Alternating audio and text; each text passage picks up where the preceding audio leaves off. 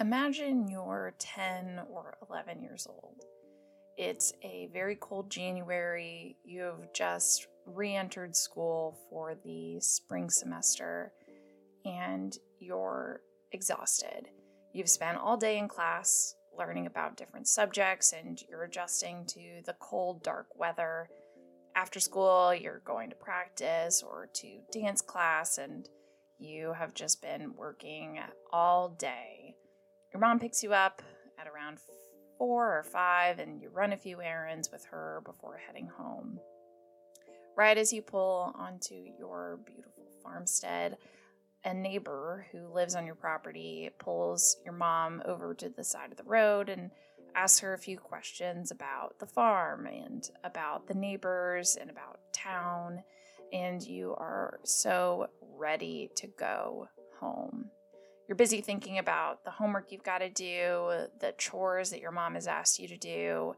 You're wondering about your grandmother who you live with and if she has already made dinner or if your mom is going to be making something different for you all to eat. And you're very impatiently waiting for your mom to finish her conversation. She finally does, and you pull away from the neighbor and you drive up to your farmhouse. It's a beautiful old farmhouse on 500 acres of cattle farmland. So imagine beautiful, clear, open space in central Kentucky, and you are ready for a snack.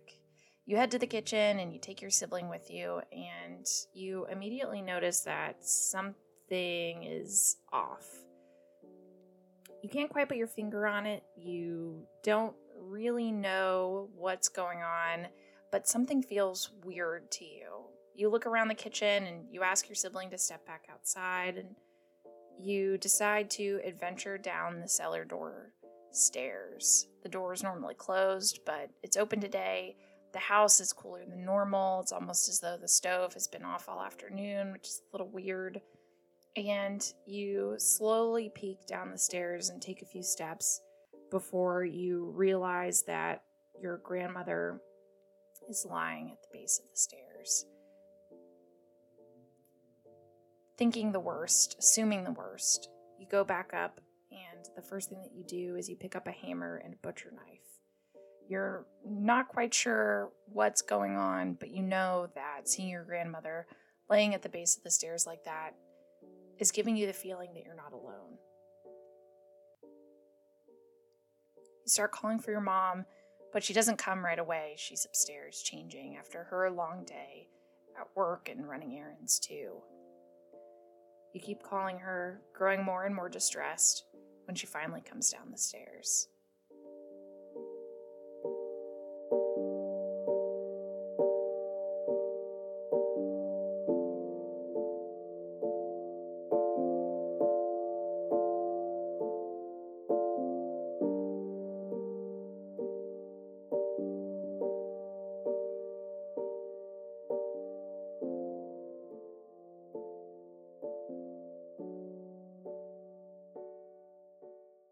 This account comes to us from the trial of Mrs. Irvine.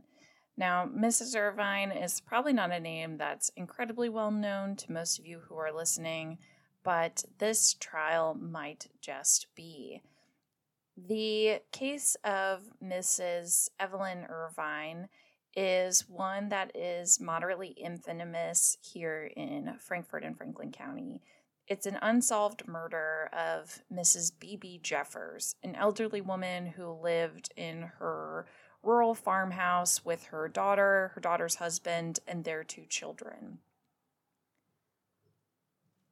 This very public trial occurred in the 1940s here in Franklin County, and the case is still one that is incredibly infamous due to the fact that it involved cutting edge science at the time, and the ultimate verdict on the case itself was never quite reached, nor was there ever a clear cut solution for who committed the murder.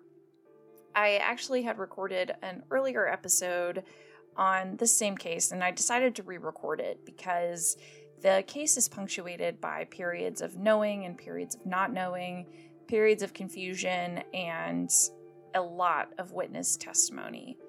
Much like the case that we spoke about last week, we talked in depth about some of the ways that the trial is documented using newspaper accounts. And the reports we have on this trial primarily come to us from the newspaper, which is really useful for us looking back historically at the series of events that occurred. Now, we're not left with many first person references. We don't have any true crime cases or popular podcasts that cover this trial, so it, might not be one that even stands out in your mind, but it is one that I definitely think is worth revisiting. There's a lot of really fascinating elements to it, and there's a solid degree of mystery as to the motive and ultimate reasoning behind the crime. Now, we're going to talk about the crime itself, but it does get a little gruesome. So, if blood or gore is something that makes you uncomfortable, then I recommend tuning out for the next little bit.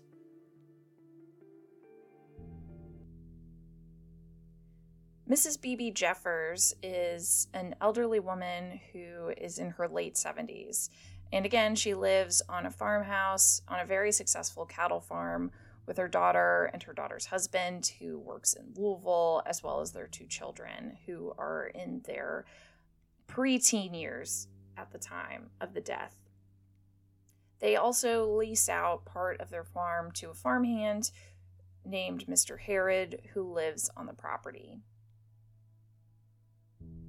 On January 10th, 1940, after returning from a day full of errands and different chores, Mrs. Evelyn Irvine, daughter of Mrs. B.B. Jeffers, is greeted by a really horrific sight. Her mother is found dead at the base of the cellar stairs. Although not evident at first glance, it turns out that the cause of death is due to Mrs. Jeffers sustaining a beating with a hot iron a hot iron here is like a long pole used to stoke a fire.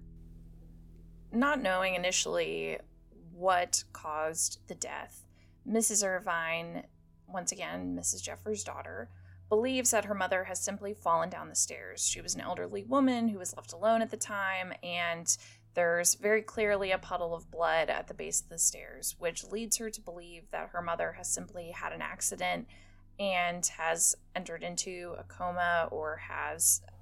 She immediately calls the police as well as Dr. Minish, who is a prominent local physician, in order to come examine her mother. Even before they arrive, she realizes that in fact her mother is not just injured, but in fact dead. She picks her mom up and starts kind of tussling her a little bit in order to kind of re-wake her. And failing this, begins to quickly realize that the injuries are much more serious than she originally believed. Much of what we know about the events immediately following the discovery of Mrs. Jeffers' body comes to us from a State Journal article published the day after she was discovered. And I really want to commend the State Journal here because the reports that come immediately following this discovery are very detailed for the speed at which things are being turned over both to the police and to the investigators in general. So I'm going to read through the headline article from the day. This is Thursday morning, January 11th. And the headline is BB Jeffers found murdered. Body was lying at bottom step of house cellar. Autopsy shows eight wounds on head. Blunt instrument was used. Bruises on body. Mrs. Grace Jeffers, elderly widow of Mr. Jeffers, was found beaten to death yesterday afternoon at her farm home on the old Leestown Pike. The body was found by Mrs. Joe Irvine, a daughter who, with her husband and two children, makes her home with her mother. Mr. Irvine, who is employed in Louisville, was in that city but returned here last night. Mrs. Irvine had come to town about 2:30 yesterday afternoon to bring her children home from school. Her mother was left alone in the house. At approximately 4:45 o'clock in the afternoon, Mrs. Irvine said the children returned home. Not seeing or hearing her mother in the kitchen, Mrs. Irvine began to search for her and in doing so, walked to a door which opens on the flight of stairs leading to the basement. She saw her mother lying in a huddled heap at the foot of the stairs and thought at first that she had fallen down the steps. She rushed down the stairs and found her mother was dead. Mrs. Jeffers was lying face down on the floor of the basement with her head towards the furnace. Blood had flowed from the wounds from her head, and a flat iron, later said by officials investigating the case to have been the murder weapon, was found lying nearby. Blood spots were also found on the cellar stairs, the kitchen stove, under the sink, and along the dining room floor from the kitchen to a side door. Ashes from the cook stove were scattered helter skelter over the kitchen, and particularly under the sink and near the entrance to the basement stairs. Coroner Louis Lecomte, in charge of the investigation, and Sergeant Kelly Berger, State Bureau of Investigation, Highway Patrol, proffered a theory of how the crime was committed, which reconstructed it in this fashion. The murderer, they believe, struck Mrs. Jeffers as the woman stood working at the sink. Traces of blood under the sink and on an open oven door nearby indicated that she might have fallen from the first blow and struck her head against the stove door. The intruder then took his victim, the officials added, and damaged her across the length of the kitchen and to the cellar steps down which she was either thrown or dragged to the basement. Then the slayer, according to the development of the theory, spread ashes over the blood spots in an effort to cover them up. Officials believe, in an attempt to make it appear that the woman had fallen and fatally hurt herself as she was emptying the ashes. The killer even went so far, investigation disclosed, as to attempt to scrub away some of the blood stains under the sink, and failing that, abandoned the effort and strewed ashes heavily at that spot. Coroner Lecomte and Sergeant Berger intimated a conviction that the murderer had been attempting to secret the woman's body under a recess beneath the basement steps but changed his mind, or was frightened away before accomplishing that end. Nothing but the ashes was disturbed in the kitchen, and no search or ransacking of any other part of the house was revealed. Although it was generally believed in the neighborhood that the sums of money were frequently kept in the house, Robbery as a possible motive could not be established last night with the meager information with which officials had to work. The robbery of a house a few weeks ago was reported, intruders getting some cash and papers, but passing over a larger sum of money. The material evidence at the scene is pretty scant, and it doesn't leave the authorities with a lot of indication in terms of what the motive for the murder is is it a robbery? You know, there were other reported robberies in the area, or does it somehow relate to another internal kind of bubbling below the surface conflict that they might not be fully aware of? They don't give up though, and they don't just kind of assume that this is everything that's going to be available to them. They begin to do an all areas search of the farm and neighboring property in order to figure out if there's any other evidence that might have been disposed of away from the scene of the crime. And they do report that they found a pair of men's shoes that were thrown off the side of the road near the home. And the shoes that were found do have traces of both ashes and blood on them. It's worth noting here, and we only learn this later, but these particular pair of shoes do not come back up in the trial or any of the subsequent investigative tactics that are taken by the police. Instead, we are introduced to another pair of shoes, but that comes to us a little bit later.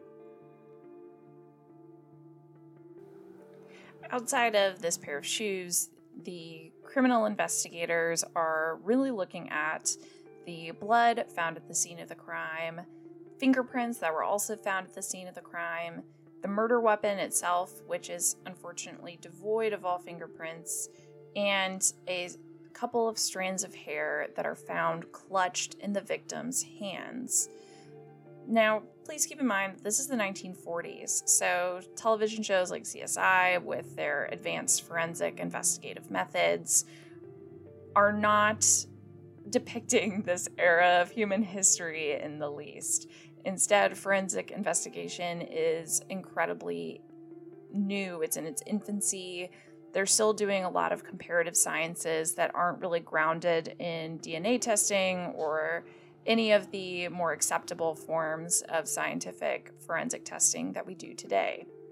So, what they decide to do is they bring in an eminent criminal chemist from Louisville named John Mesmer. And John comes to Frankfort in order to play the role of blood and hair comparative chemist. And the newspaper does report that he's working alongside both the police investigation and the doctors who performed Mrs. Jeffers' autopsy. Now, the thing that impresses me personally the most about this case is the degree of speed that these early days have. So, Mrs. Jeffers was murdered, found murdered on January 10th, and by January 14th, they've already had funerary services.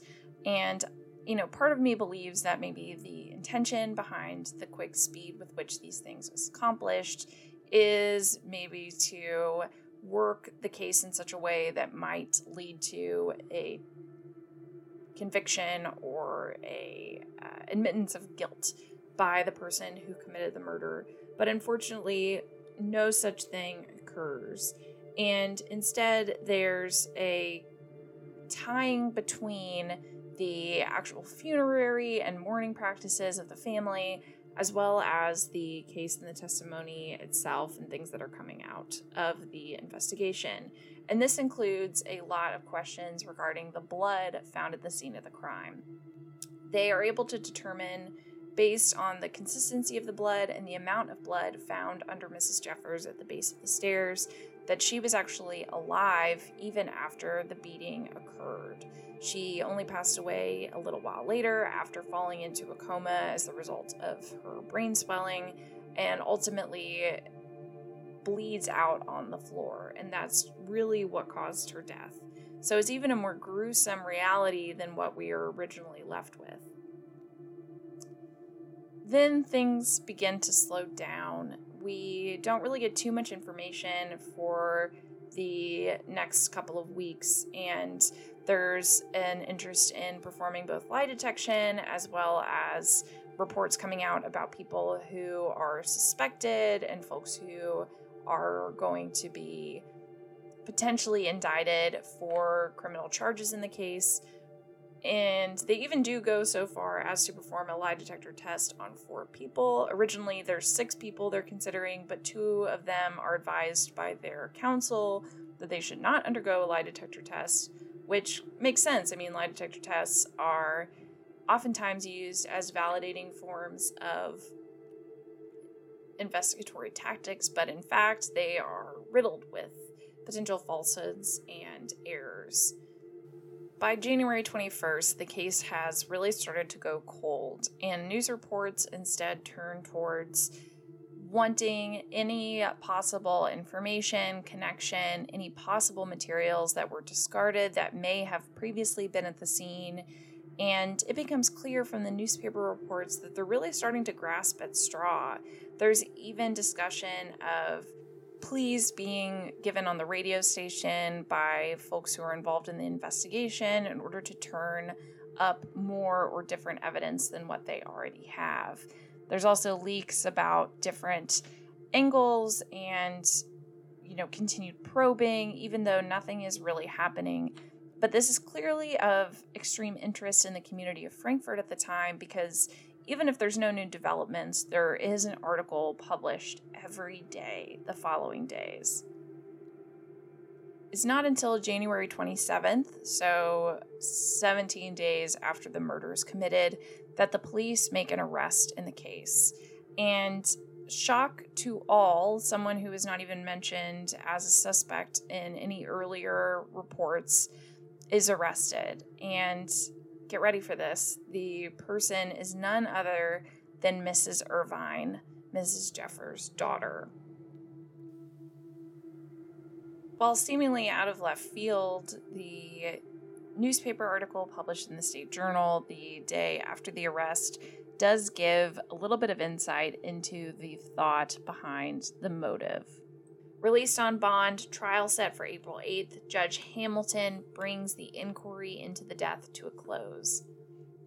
Mrs. Joe Irvine, indicted by the grand jury yesterday on a charge of willful murder in connection with the slaying of her mother, Mrs. B.B. Jeffers, was taken into custody early last night.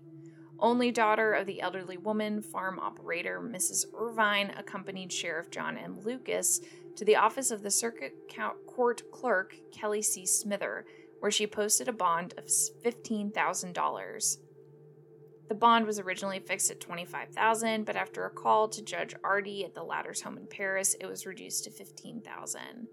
Following a posting of the bond, Mrs. Irvine, accompanied by her husband and relatives, returned to the residence she has been occupying on Steele Street since a few days after the murder.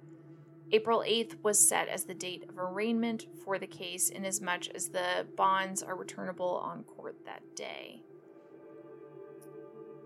Apparently faced with a stalemate in the case, Judge Hamilton, aided by Detective Lieutenant John Mesmer, Louisville Police Department criminologist, and Major Joe Berman, pursued the investigation without ever indicating any action was taken. Yesterday's developments coming on the heels of a supposed deadlock, where an absence of witnesses and motives seemed to be insurmountable obstacles, came as a distinct surprise to those who had been following the inquiry's court movements in this mystery. Officials had kept their movements secret, and there was no idea prevalent that any break in the case was coming soon. Mrs. Irvine, who before her marriage was Evelyn Jeffers, lived with her husband and two children at her mother's home. She first reported finding the body of her mother and notified authorities on the afternoon of the slaying that something had happened to Mrs. Jeffers. Interpretations of the occurrence were to the effect that Mrs. Jeffers had fallen down the stairs leading to the basement and had been fatally hurt. A minute search of the house and grounds was made with the assistance of the state highway patrolmen, and a short time after, officials had reached the scene of the crime. Eight times, they reported, had a heavy blunt instrument been crashed against the woman's head, leaving eight wounds, but only one blow, it was added, caused death. That was an exceptionally hard impact of the iron, which caused concussion, a brain hemorrhage, and death. The indictment by the grand jury was based upon evidence submitted to it by Lieutenant Mesmer, Major Berman, Chief of the State Police of Investigation, and Coroner Lecompte. These three, together with Dr. L.T. Minish, one of the physicians who performed the autopsy on the body of Mrs. Jeffers, were called to testify before the grand jury yesterday morning. The evidence was gathered after a weeks long search of the house and surroundings and interminable questioning of the witnesses who, it was felt, might have some knowledge leading to the solution of the crime. Laboratory facilities of the Louisville Police Department were frequently used for technical and expert investigations of sub- such objects of evidence as they were found, to match fingerprints, examine bloodstains, and determine, if possible, who were the two strands of hair found clutched in the woman in the hand of the murdered woman. Now, you might be wondering, you know, motive right? Like that's the biggest question throughout all of this is what would lead a daughter to commit the murder of her elderly mother, especially one which is so violent in nature. And a few days after the arrest has been made, the will of Mrs. Jeffers is made public. And interestingly, the recipients of both the land and any financial results of sales regarding the estate goes to Mrs. Irvine's two children, one of whom is the young child who found her body at the base of the stairs. Later in the month of February, a little over a month and a half after Mrs. Jeffers is murdered, the family pastor, Mr. Galloway, is brought in for a deposition by the police where he testifies that Mrs. Jeffers had approached him two weeks before her murder to share that she felt threatened. A big reason of this is due to the robberies that were in the neighborhood. She felt as though her farm might be the next that is hit in the robbery chain. However, she's pretty vague about who she thinks is doing the threatening or, you know, who would be involved in the destruction of her farm. But at, at no point in his testimony or in his deposition does he discuss her feelings of threatening interactions as ones that would ultimately lead to her murder. And it is worth noting that no money was found taken, nor any other material objects were found taken from the house of Mrs. Jeffers by the police following the death.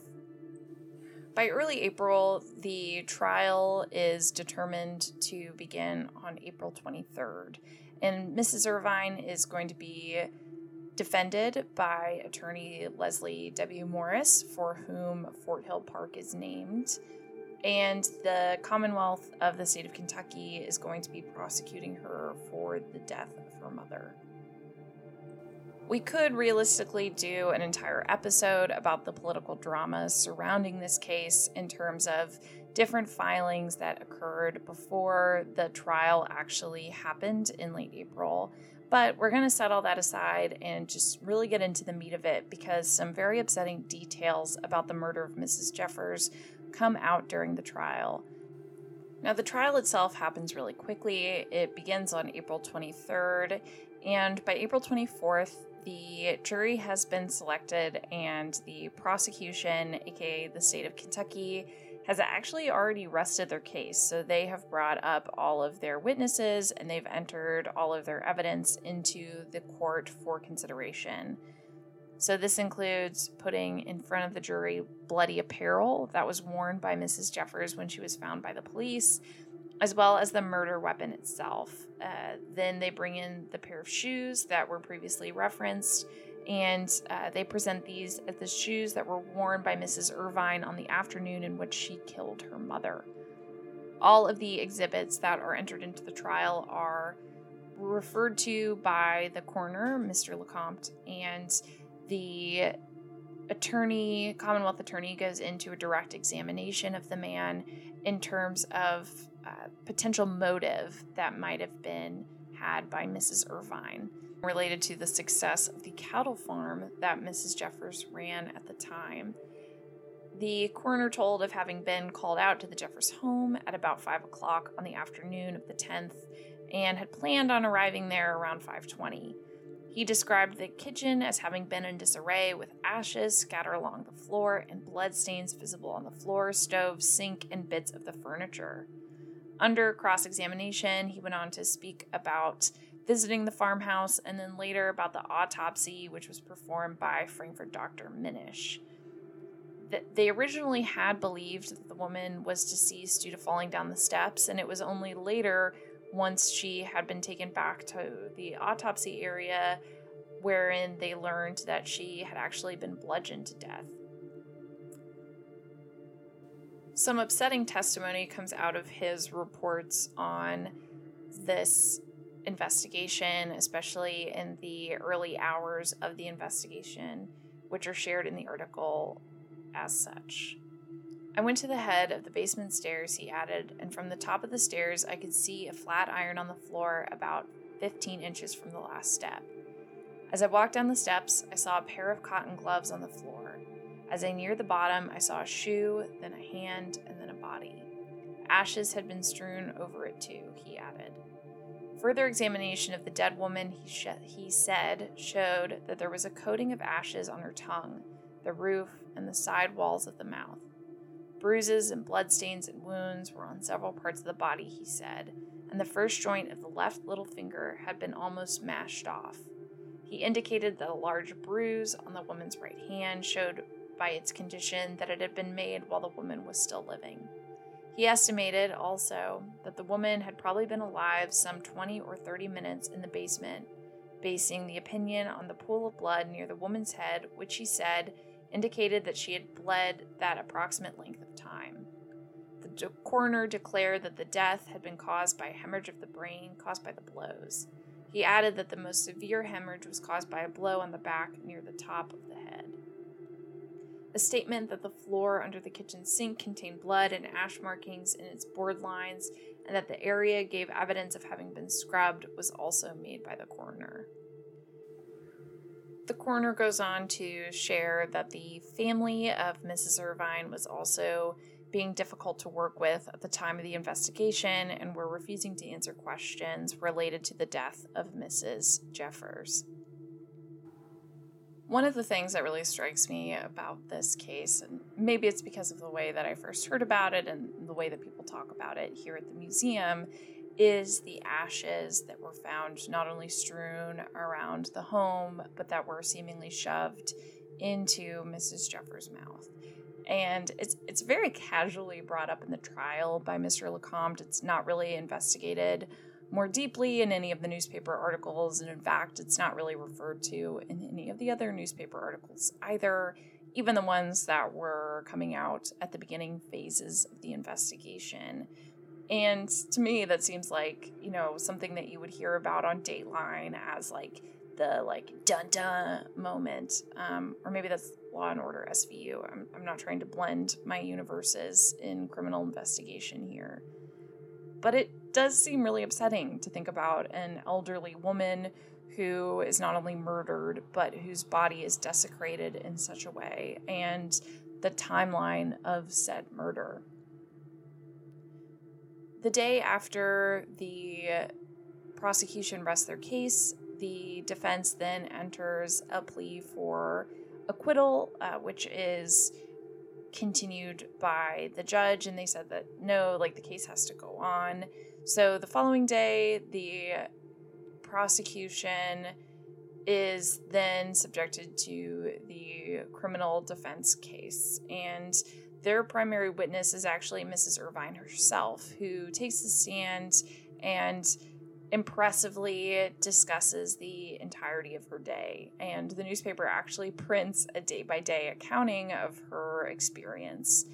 It includes how she found her mother and her desire to check on her mom as soon as she's located, and the ways in which blood would have found its way onto the soles of her shoes as well as onto her outfit through the act of comforting her mom. It's uh, very interesting then that the prosecution in their cross examination spend a lot of time discussing the fact that there is blood found on her shoes and inquiring is as to why she thought it good to step through the blood itself.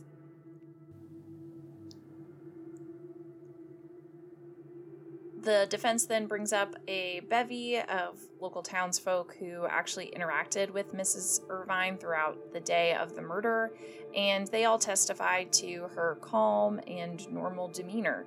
That they don't believe that her behavior that day is indicative of somebody who is about to commit matricide, and that instead it just kind of seemed like it was any other day, and obviously, this series of events is really difficult for her. The prosecution also spends a lot of time discussing motive here, and their primary thrust of the motive, both in terms of the divorce of Mrs. Irvine as well as the will and the division of money from the farm to the children, is really um, kind of fought back against by the defense in saying that you know, there was no real plan for divorce, or there was no way that Mrs. Jeffers would have known about any forthcoming divorce because of the behavior of her daughter and son in law at the time and, and the way in which they were treating each other and how he was still living at home. So there was no apparent reason for the divorce. And that Mrs. Jeffers had been really open about the allocation of her will so that there, there wasn't really a secret about the division of the monetary gains of the farm among Mrs. Jeffers' grandchildren, Mrs. Irvine's children. There would have been no reason for Mrs. Irvine to behave in such an extreme manner over something that she was already so knowledgeable about. At the end of the day of the defense's case, they rest and the jury is dismissed in order to deliver a verdict on the case. So, unlike most contemporary criminal trials, which last a week or a series of weeks, this case is immediately going into deliberation exactly three days after it began, which is pretty crazy to think about in terms of timeline and how fast things were moving. And granted, these were very long days. The State Journal then reports that the case is acquitted at the end. The jury is deadlocked. They're not able to reach a decision, and they're trying, and the judge is trying to coax them into reaching a decision, but no such luck. Uh, there's 10 folks who are for one verdict, and there's one who's against, and they all cannot agree. So, if you're unfamiliar with legal practice in these instances, typically what happens is that when a jury is entering the deliberation phase, they all must agree on an outcome, or there can be a series of parameters set by the judge and counsel, which dictate how a you know a jury can assign fault or blame, and you know it's it's a it's a very long and arduous process. However, if the jury is unable to reach a decision, a mistrial will often be declared, as is the result of this trial. It's it's labeled a mistrial and they agree to reapproach the case later in the year.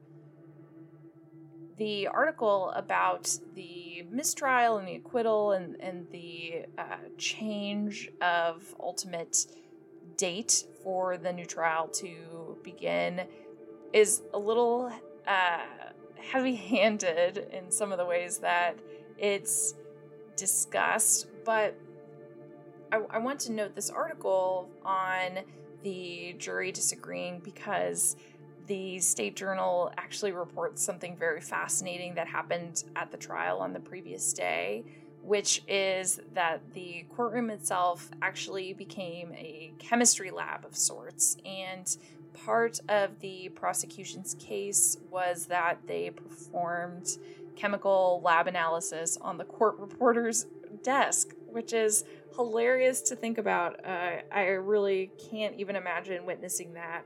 Uh, that they were performing like these blood test samples on the desk of the court reporter during the trial.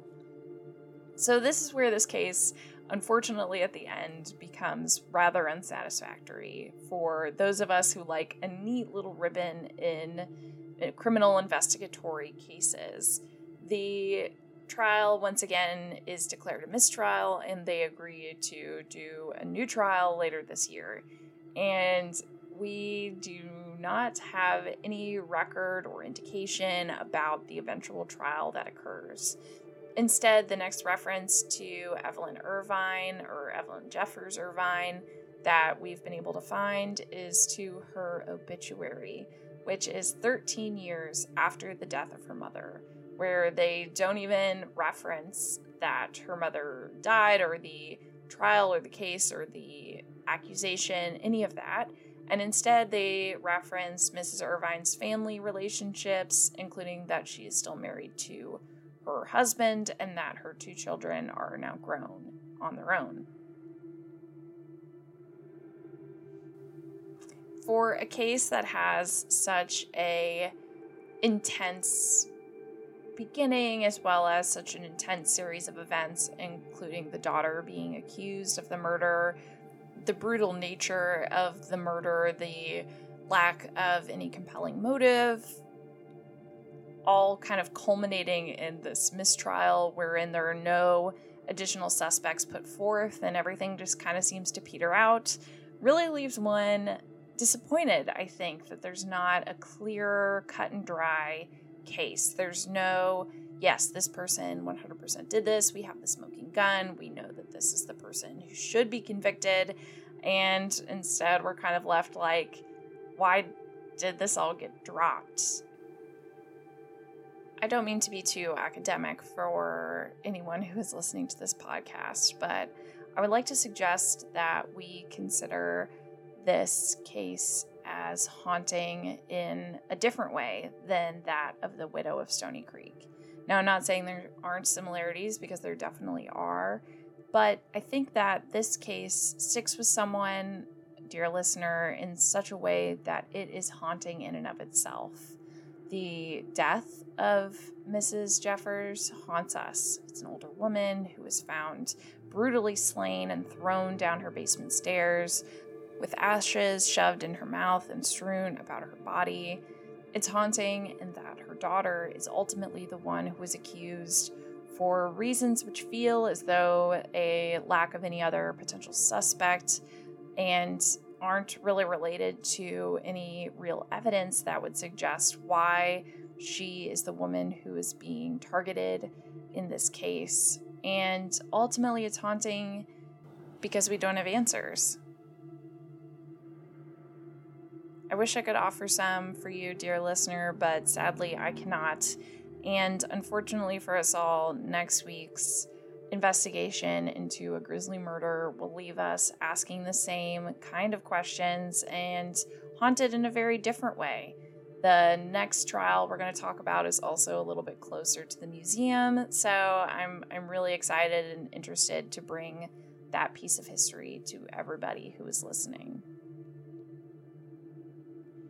Thank you so much for joining us on this journey of the trial of Mrs. Irvine and the murder of Mrs. Jeffers. There's again some really disturbing photos out there of the crime scene, so if you go investigating yourself, just be aware that you might stumble onto them. They were published a little more widely in some of the regional newspapers, but not in the state journal itself. And I would be remiss to not close out this episode without a bevy of thanks. First and foremost to Beth Shields for doing additional research and compilation, as well as being a sounding board for some thoughts regarding the death of Mrs. Jeffers. And and also huge thank you to former historian Russ Hatter, who is the original collector of research and articles related to Mrs. Jeffers' murder. So, thank you both to our esteemed city historians. Also, I wanted to give a little plug to the Capital City Museum. If you find your interest piqued in terms of any historical and uh, Frankfort Franklin County information, I hope you'll contact us. City historian Beth Shields is the best researcher in the universe, and she can find literally anything that you could possibly want to know about. We are also a active museum with a lot of really cool exhibits, some of which we are also working on putting on for all audiences. We're open Monday through Saturday from 10 to 4 p.m. every day. I said that weird 10 a.m. to 4 p.m uh, on those days. So I hope you'll come visit. We are entirely free. So if you're looking for something fun and free to do, please do so. If you're listening before October 22nd, I hope you will join us at Haunting on the Hill at Fort Hill at Leslie Morris Park. Uh, again, the name of the attorney from the case that we talked about today. This free event will be both family focused with a trick or treat trail, pumpkin painting, all that good stuff, and it will be uh, adult focused, which is maybe a weird way to phrase the um, adult participation through our beer garden that we're going to be having at a cemetery site. So it's definitely one for the books. Anyway, I appreciate you listening, and if you like the show, please let us know and give us a review. That will be incredibly helpful. And if you don't like the show, also let us know. We always like to improve. Anyway, uh, thanks for joining, and we'll see you next time here on Kentucky Deceased.